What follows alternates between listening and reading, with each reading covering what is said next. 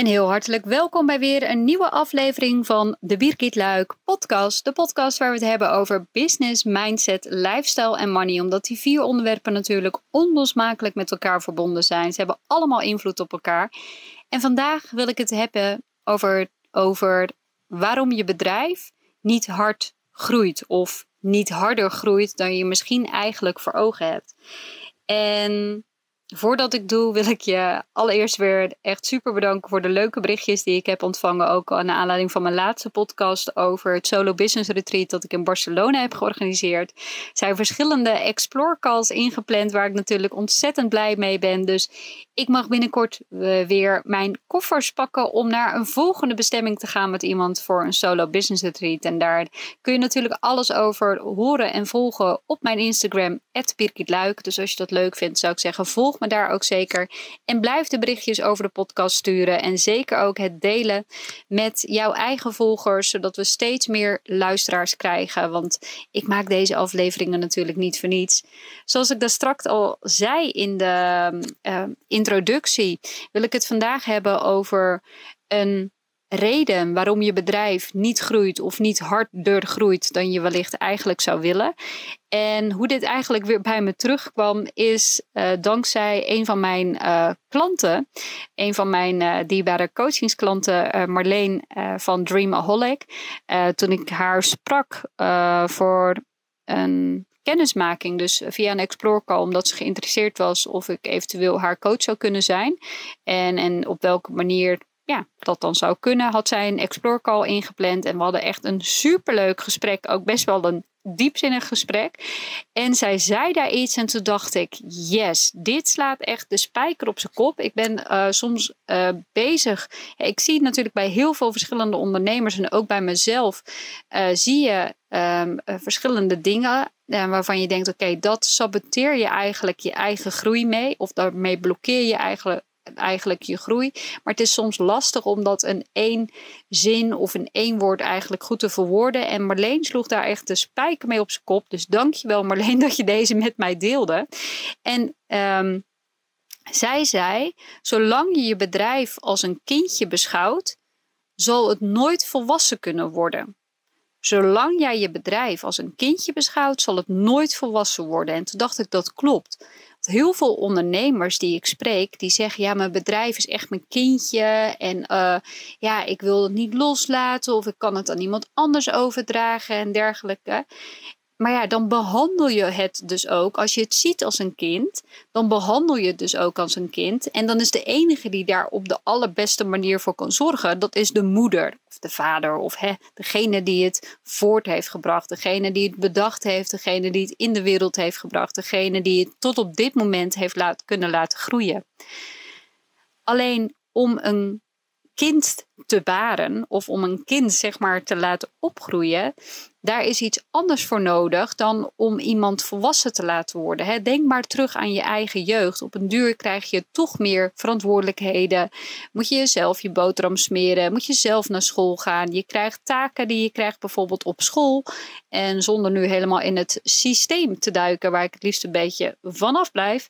Um, zitten daar natuurlijk wel dingen in die ervoor zorgen dat je je zelfstandigheid en dat je um, zelf kunt gaan beredeneren en dergelijke. En we zien die fases eigenlijk ook binnen een bedrijf terug.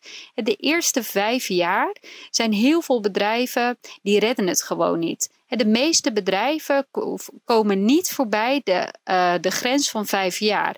En op het moment dat ze die eerste vijf jaar hebben gehad, dan ben je eigenlijk een survivor. Je zou eigenlijk kunnen zeggen: oké, dat zijn de bedrijven die daadwerkelijk levensvatbaar zijn. Die daadwerkelijk al klanten hebben, die daadwerkelijk al um, dat de ondernemer ervoor kan zorgen dat uh, het bedrijf draait, dat ze daar zelf inkomen uit kunnen halen, dat ze hun team kunnen betalen en dergelijke. Maar daarna vraagt de volgende fase vraagt weer andere kwaliteiten van degene. En dan is het dus eigenlijk de bedoeling dat je je bedrijf niet meer langer als een kindje beschouwt, maar eigenlijk richting die volwassenheid uh, gaat brengen. En je bent op dit moment vanaf de survivor, zou je eigenlijk kunnen zeggen, ben je um, iemand die op de lagere school zit. Dus je bedrijf iemand die op de lagere school zit. En die ga je eigenlijk op um, verschillende manieren ervoor zorgen dat het bedrijf ook zelfstandig kan gaan werken. Dus dat het niet alleen maar afhankelijk is van de inspanning van de ondernemer, van degene die het bedacht heeft. En dat vraagt andere kwaliteiten.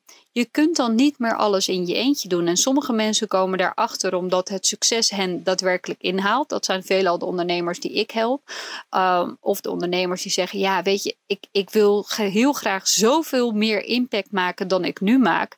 Alleen ik zie wel in dat als ik het allemaal in mijn eentje blijf doen, dat ik die impact niet kan maken. Alleen ik zit een soort in van een. Uh, um, hamsterwieltje waar ik niet uit kan komen. Want ik kan geen tijd vrijmaken om meer impact te maken, bijvoorbeeld. Of ik kan geen tijd vrijmaken om mensen op te leiden om impact voor mij te maken of iets dergelijks. Of de andere mensen erbij te betrekken. Of deze, die had ik zelf ook uh, hele lange tijd. Niemand is zo goed als ik. Oeh, ja, ja, ja, even een bekentenis. Um, uh, maar als je in deze fase niet de fundering legt om je bedrijf op een andere manier te gaan leiden dan dat je bijvoorbeeld in die eerste vijf jaar hebt gedaan, dan zal je bedrijf alsnog ten onder gaan. Of zal je misschien op een deur wensen dat je zegt: Oké, was ik maar klein gebleven. Dus als je bedrijf op dit moment niet hard groeit, of dat je het gevoel hebt: het zou eigenlijk veel harder kunnen gaan, dan is het belangrijk om even goed in de spiegel te kijken en om te kijken, oké, waar ben ik nou eigenlijk mee bezig? En maak ik mezelf misschien schuldig aan wat Marleen daadwerkelijk dus heel mooi had verwoord. Beschouw ik mijn bedrijf als een kindje? En kan ik nu, of moet ik nu de switch gaan maken, zodat ik het als een volwassene kan gaan behandelen, zodat het zich ook als een volwassene kan gedragen? Nou, dat is natuurlijk best wel een tweestrijd. En ook als ik kijk naar mijn eigen uh, ondernemers, uh, ja, hoe noem je dat eigenlijk? Ondernemerscarrière. Dan heb ik daar zelf ook heel erg in gezeten. Dat ik dacht, oké, ik kan eigenlijk veel meer mensen helpen. Maar tegelijkertijd um, kan ik het eigenlijk gewoon niet aan. Ondanks dat ik een schaalbaar businessmodel had.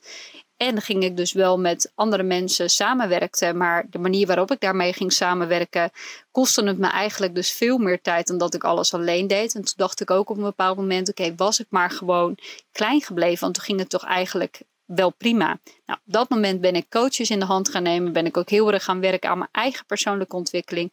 En dan loop je al heel vaak tegen je eigen saboteurs aan. Waarom jij dus je bedrijf als je kindje beschouwt. En waarom je het bijvoorbeeld niet durft los te laten. Het loslaten, dat is echt een van de grootste um, saboteurs. Een van de grootste dingen die ondernemers ervoor zorgen dat ze op hun plaats blijven. Dat ze het niet uit handen durven geven. Dat ze het niemand anders toevertrouwen. Maar je kunt het ook niemand anders toevertrouwen, omdat je het altijd als een of andere moederkloek heel dicht bij je houdt. En dit is ook hetgeen waar ik uh, heel veel van mijn coaches in begeleid in het uh, coachingstraject The Breakthrough. En die mensen, of de mensen, mijn coaches hebben heel duidelijk die stip op de horizon. Ze weten wat ze willen en ze zien de potentie in het bedrijf. En dat zie ik ook, omdat daadwerkelijk de cijfers liegen er natuurlijk niet om. Um, maar uh, zij zien dus ook zelf al heel erg in, oké, wat ik nu doe, dat moet eigenlijk anders. En daar help ik ze dan bij, om ervoor te zorgen dat ze die switch kan maken, dat ze eigenlijk door dat plafond heen kunnen breken, dat ze dus inderdaad die andere rol kunnen aan gaan nemen, dat er processen komen, dat er systemen komen, zodat die fundering veel beter gelegd kan worden, zodat ze daadwerkelijk over die snelweg heen kunnen knallen om daaruit te komen waar ze graag willen.